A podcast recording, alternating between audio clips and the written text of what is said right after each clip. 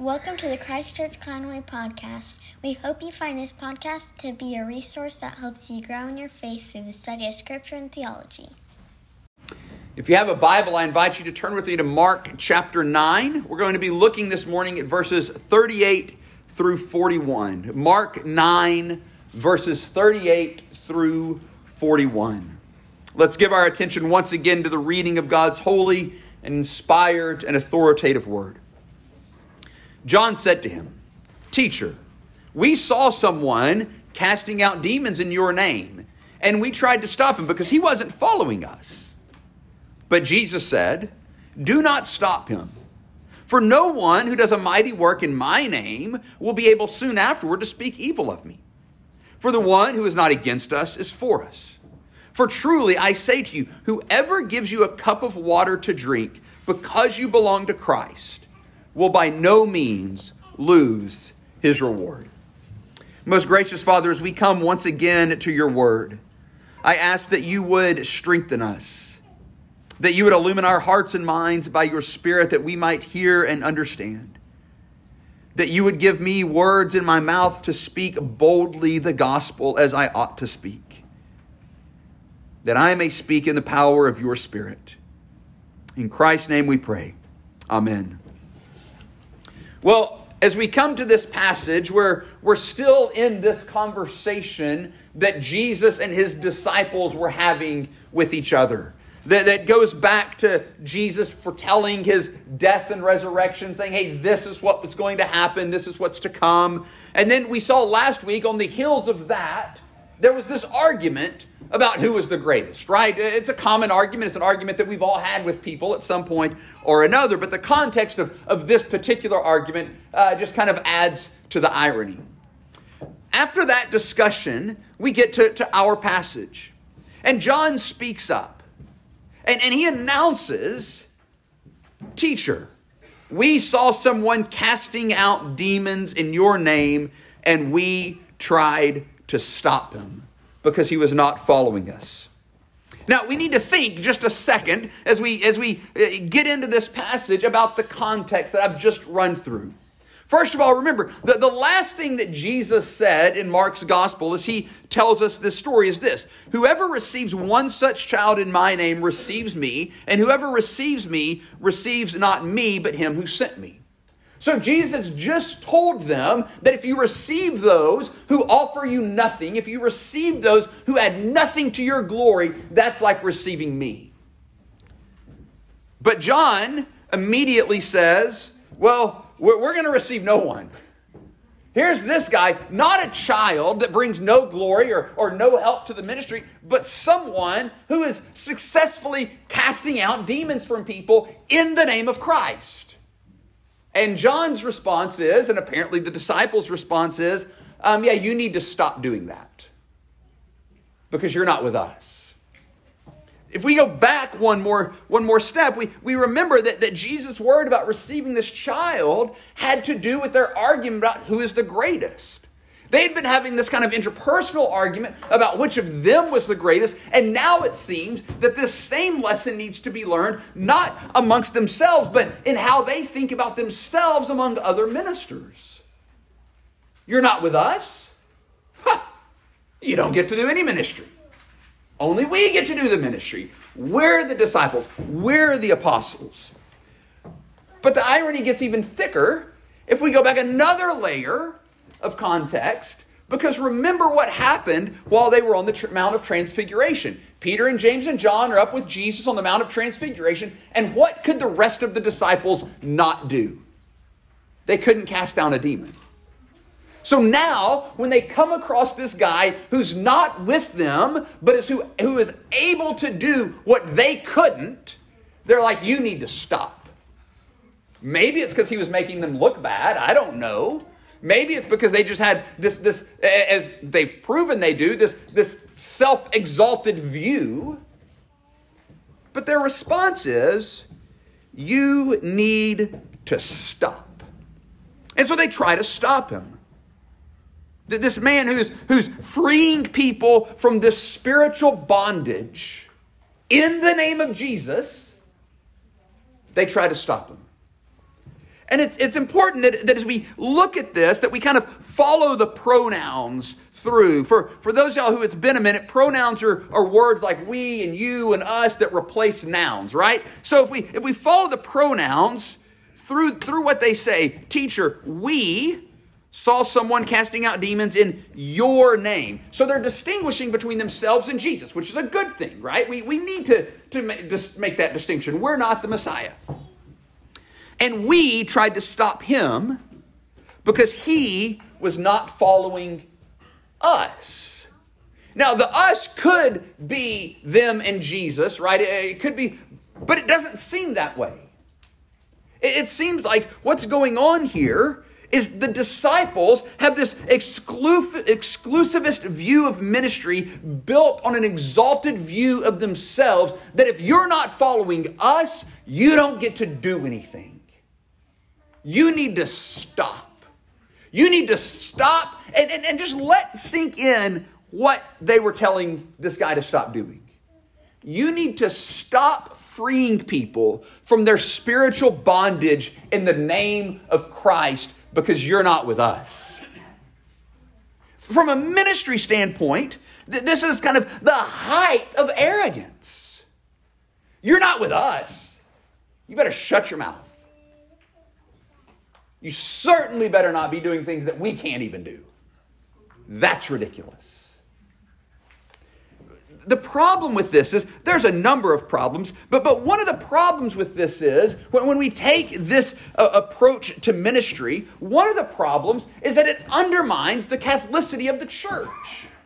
It, it undermines that, that, that the church, all of us, are one body of Christ. We love to forget that. We, we love to forget that there are other people outside of our tiny little circles that really do, in fact, belong to Jesus and really are, in fact, doing amazing things in the name of Christ for the good of the people of God and for the good of the kingdom. There really are. The disciples miss that entirely that they seem to think that the kingdom doesn't reside with Christ, but with them in their ministry. And that's a subtle but very, very important difference. The kingdom of God does not reside with, with Christ Church and its ministry, or the PCA and its ministry, or, or even the Reformed Church and its ministry, or, if we can be real controversial, the Protestant Church and its ministry. The kingdom of God resides with Jesus Christ and what he has done. And what he has done. And the disciples miss this. The, the other effect of this, or, or the other problem with what they're doing, is it undermines the unity of the body of Christ. Just as much as it misses that, that, that Jesus has his people all over the place, it, it undermines that we actually are one body, united in Jesus Christ by faith. That all who claim the name of Christ, all who are found in Jesus by faith, you and I stand with them as one body. All of us. All of us. And sometimes we forget that. Sometimes we forget that, that, that the kingdom of God, the work of ministry, the, the, the, the Savior to whom we look is much bigger than just us. Much, much bigger than just us. Now, we've got to be careful here, though. The issue that they were dealing with, that, that Jesus tells them to stop dealing with, we'll get to that in a second. The issue that they were dealing with wasn't an issue of heresy. Okay, so, so we're not saying that, that, there, that there's no proper place to make theological distinctions and to draw theological lines so that we can say, um, no, if you don't believe this, you're not part of us. The Athanasian Creed, one of the, the great Trinitarian creeds of the church, begins with, with, with and I'm not going to get them exactly right, but, but something along the lines of, as it lays out the doctrine of the Trinity, all those who do not profess this faith cannot rightly be considered part of the church Catholic. And it's not talking about the Roman Catholic Church, it's talking about the universal church. Why? Because who God is matters, right? There, there are theological distinctives, that, there are basic things that, that define what Christianity is. There is, in Jude's word, a faith once for all passed down to the saints, for which we are to contend. So, so we're not arguing here for some nebulous, you know, amorphous definition of Christianity. Not at all. What was in view here wasn't an issue of heresy. We, we see other places in the Bible. I mean, you look at Paul in the book of Galatians, and he is entirely just riled because people are getting the gospel wrong. To the point that he looks at Peter and says, You stand condemned. You've cut yourself off from Christ. Because he was jockeying with the gospel. That's, that's where we start drawing lines when we start redefining who God is, when we start redefining the, the Trinity as it's presented in Scripture, when we start redefining the gospel of Jesus Christ, then sure, let's start drawing lines. Absolutely. And we see even Christ does that. But the issue at play here wasn't heresy, it was someone else outside of our group dared to minister in the name of Jesus and they were doing it effectively. No, we don't know if the disciples were worried that somebody might be confused about who to follow. We, we, don't know, we don't know what their motivation was. But we do know Jesus' response. Don't do that. And we've got to see that this is not just an issue with the disciples.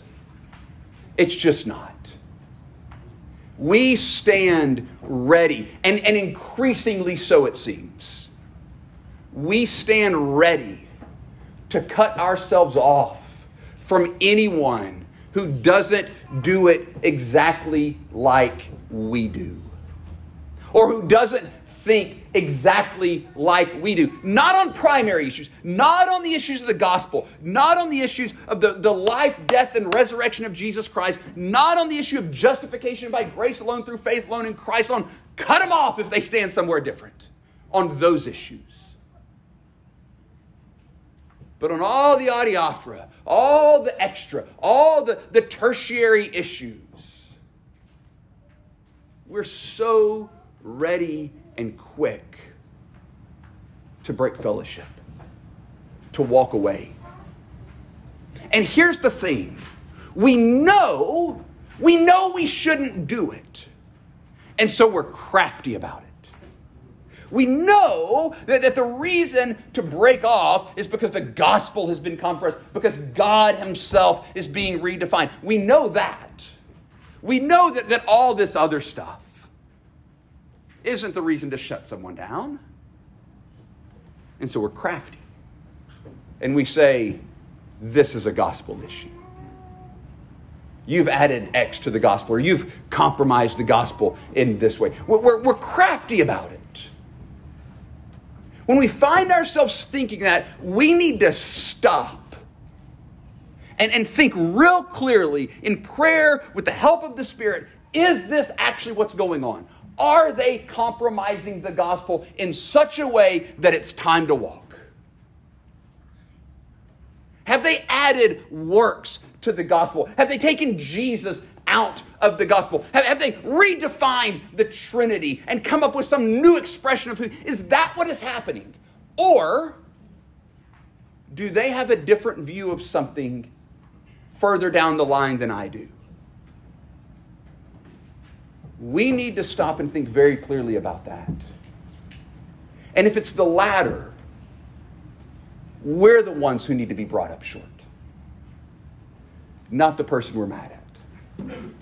Now, I get it. There's a place for, for us looking at, some of these secondary and tertiary issues and, and, and, and, and picking the church that we go to because of that. I, I, couldn't, I couldn't, because I believe in, in the covenants and covenant baptism and, and all of that, were I not to be a minister, I would have a very hard time not going somewhere uh, or going somewhere that, that, that took a different view of those things and that didn't see children as part of what's happening here. But I'm not going to cut them off. I'm not going to act as if they're not part of the body of Christ. Not at all. Not at all. So we've got to be careful. Here, the disciples are not looking at a compromise of the gospel. They're not looking at some redefinition of who God is. They're not looking at any heresy at all, actually. They're looking at someone able to do what they couldn't. Have you ever noticed in the blogs, in, in, in all the, the theological circulations, our favorite people to critique are people with big churches. People that are doing something that we've been unable to do. We will sell Tim Keller and Kevin DeYoung and all, we will sell them down the river. And we'll start the engine on the boat to get them going. How often is the issue they're doing something that we've been unable to do. Their church is bigger, they're more effective, whatever it is. And we will scour their ministry with the finest of fine tooth combs to find some reason to assuage our guilt or our insecurity or our whatever and to bolster our pride. Say, oh, well, yeah, I mean, if you're going to make that compromise, of course your church is going to be big. And we don't just do it with, well, we do it with everyone. We'll do it in our own town. We'll look at new life. We'll look at, at, at whoever. Say, oh, well, yeah. If you're going to make that compromise, of course your church is going to be big. We'll drive by Central Baptist and we'll go, well, yeah, if you build a theme park on the end of your church, of course your church is going to be big. You should have the kids in church. That's our pride. That's our arrogance. That's our sin. And maybe I'm speaking too much for myself at this point, but I don't think so. I don't think so. He was, he was freeing people from spiritual bondage in the name of Jesus Christ. And they wanted him to stop. How dare they? How dare we? And so, what's Jesus' response to this? Don't stop him. The ESV doesn't use contractions. I feel like Jesus would have. Don't stop him. And then he gives three reasons why. But, but we, need, we need to dwell on that first. Jesus' response wasn't, oh man, that was close. We almost had a, a rogue exorcist working in my name, freeing people from spiritual bondage, and there's very little I can think that would be worse for the kingdom of God.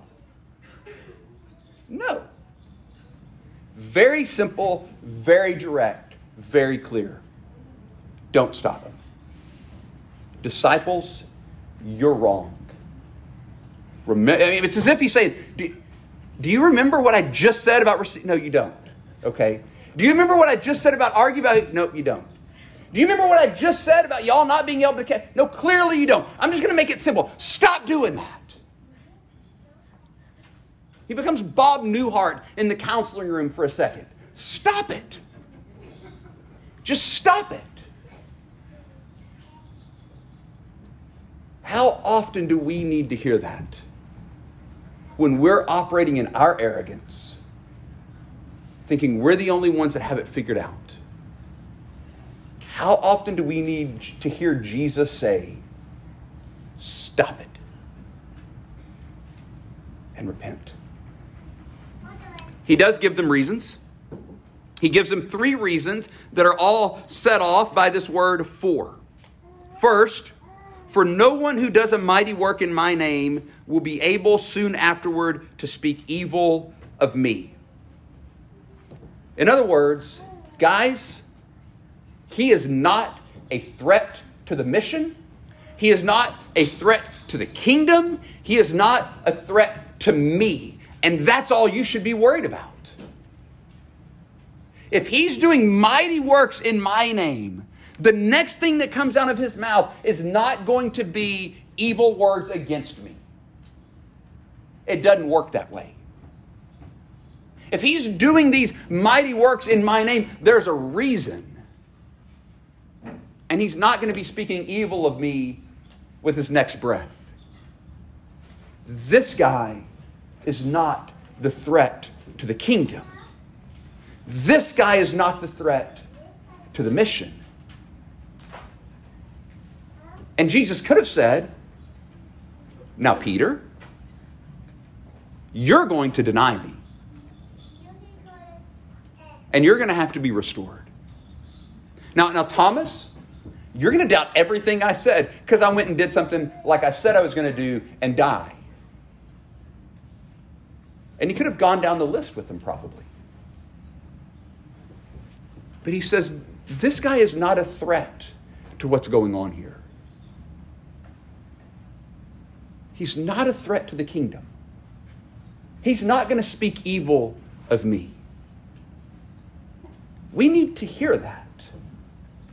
But because isn't one of the reasons that we commonly use for, for sitting in judgment on ministries and sitting in judgment on, on Christians and, and sitting in judgment on, on anyone that's not in, in our tiny little tribe,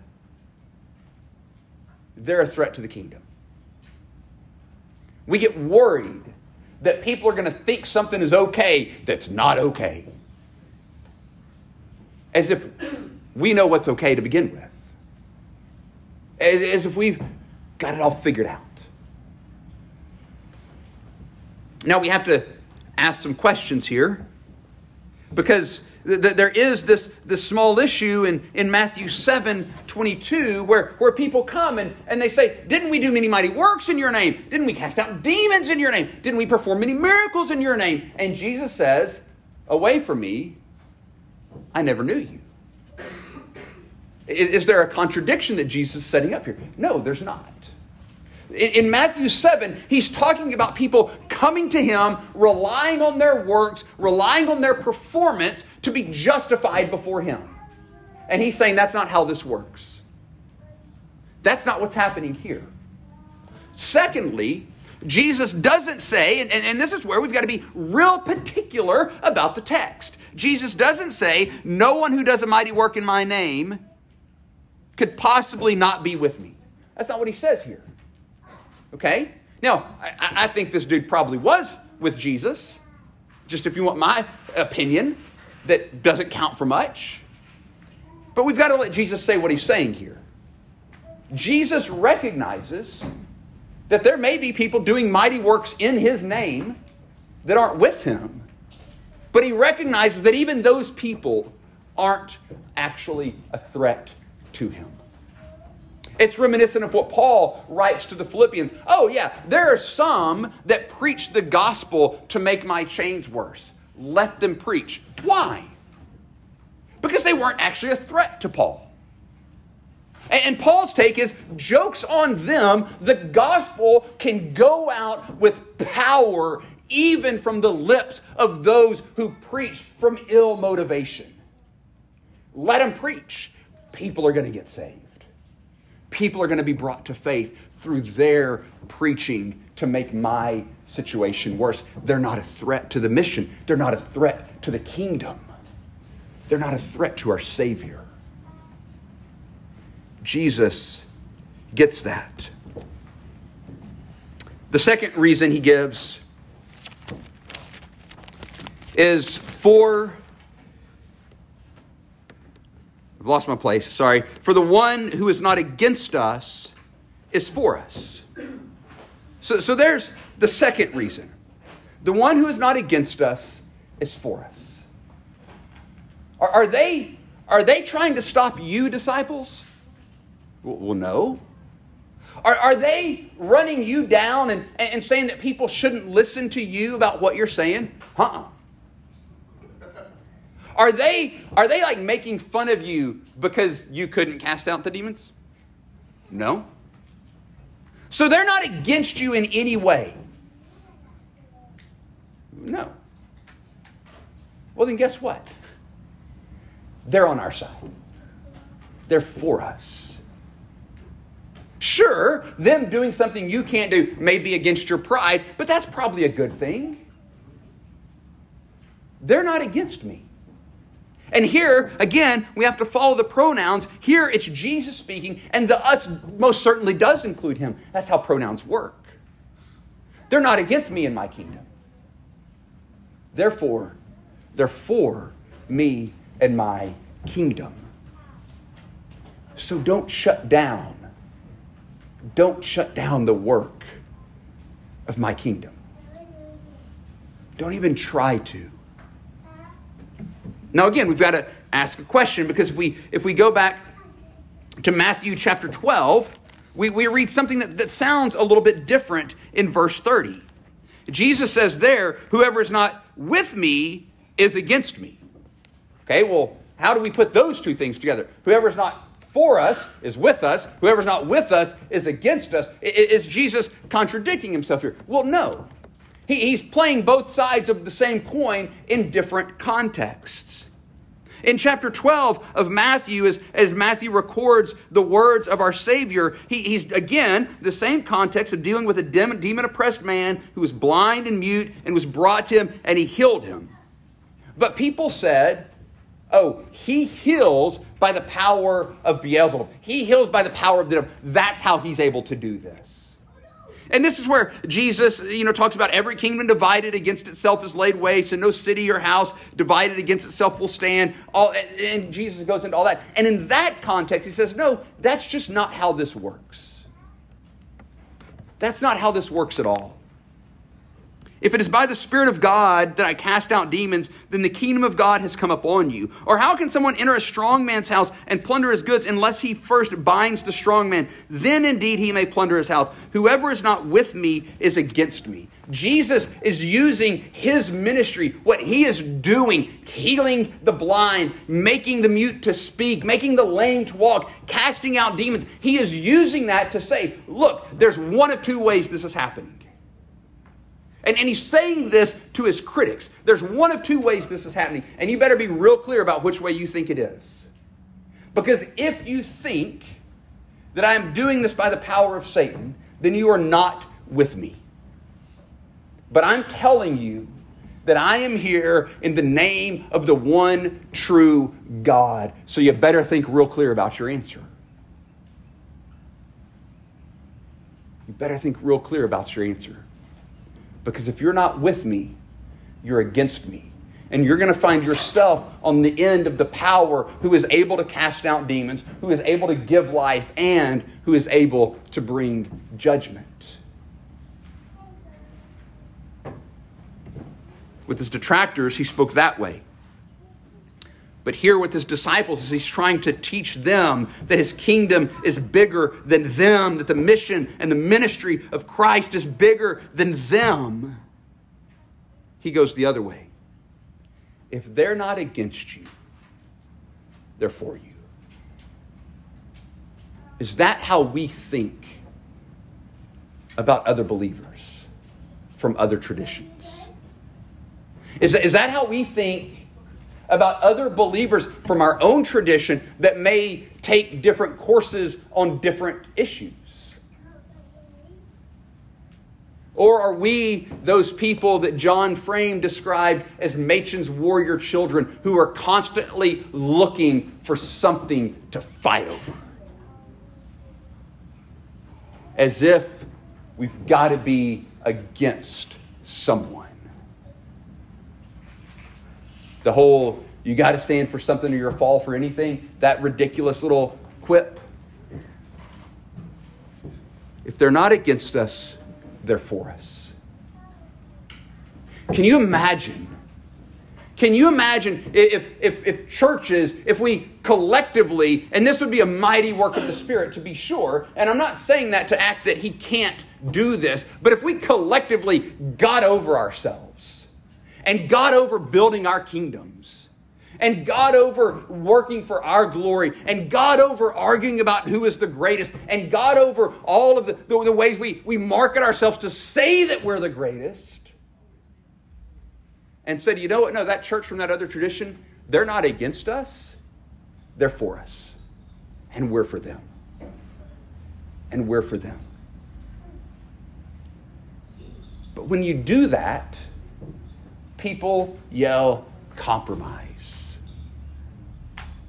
Tim Keller, I know I've mentioned him a few times already, but, but he started a, a, a church planting organization called City to City.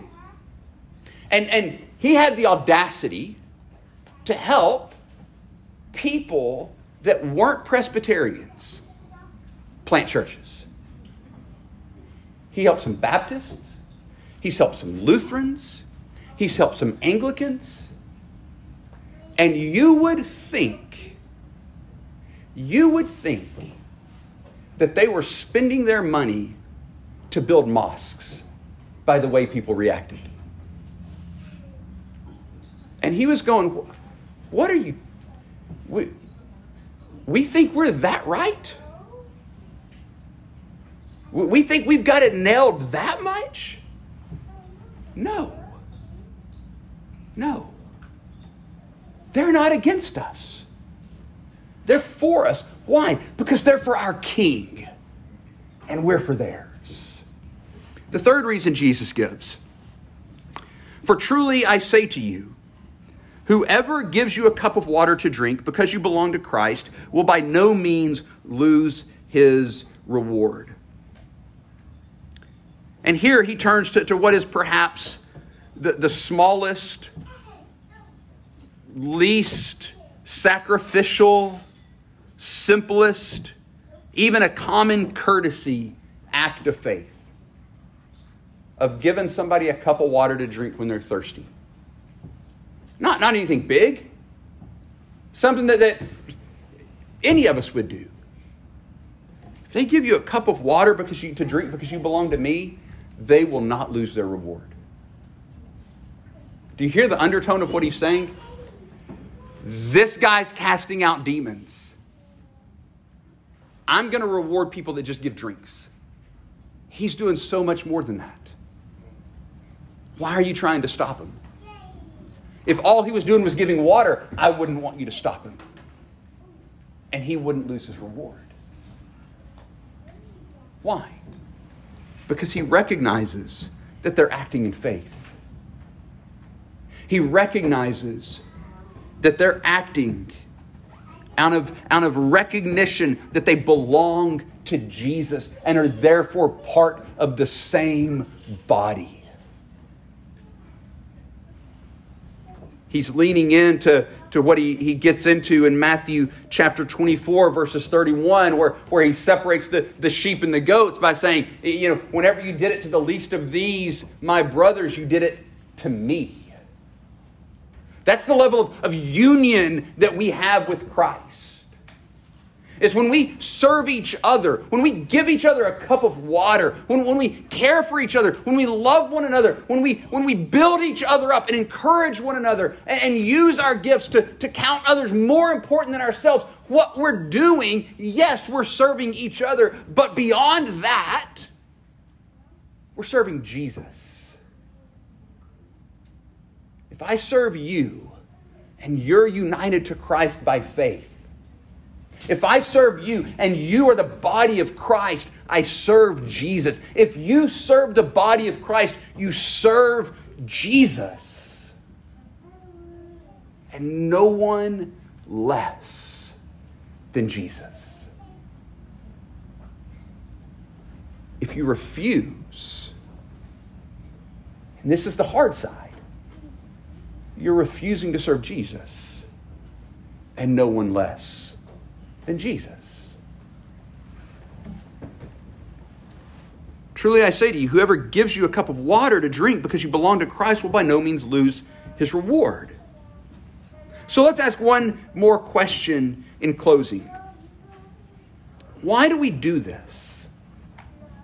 We know what the Bible says. There's, I, I doubt anyone in here or, or in most churches that think ripping the church apart, like those characters on our kid sheet, that that's the right way forward. Why do we do this? Uh, Scott Davis, a minister friend of mine, uh, turned me on to a talk by a guy named Carl Trueman that he gave at Westminster in California. And he was dealing with this issue. He was applying it to seminaries, but he made two points that, that I thought were very, very helpful. One, he, he called the narcissism of minor differences. We get so wrapped up in these minor differences, in these minor details, that, that we think that's all that matters. And if you don't think the way I think about social justice, if you don't think the way I think about race, if you don't think the way I think about caring for the poor, if you don't think the way I think about worship music, if you don't think the way I think about worship decoration and what a sanctuary needs to look like, if you don't think the way I think about pews or, or any other inane thing that we get mad at each other about, then I'm not sure you know Jesus. The narcissism of minor differences. And he goes into to why do we do that? From a ministry level, the reason we do that is because we see stuff as a competition and we want to win. I want my church to be bigger than other churches in town. Do you notice just a litany of problems with that. I switched pronouns just like the disciples did. This isn't my church, it's Jesus' church. And the goal of me functioning as the minister of Jesus' church here at Christ Church Conway isn't to get glory as some brilliant minister. It's to serve y'all, and so to serve Christ we get focused on these issues and everything gets out of whack.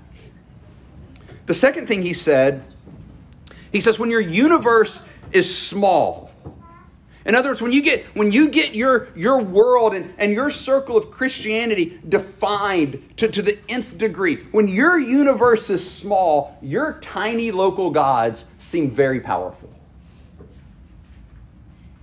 When we get focused in where all we can see is our theological belly button, we feel like this thing that we've created is all powerful and must be served. And we start playing God. If you don't do it this way, you're out.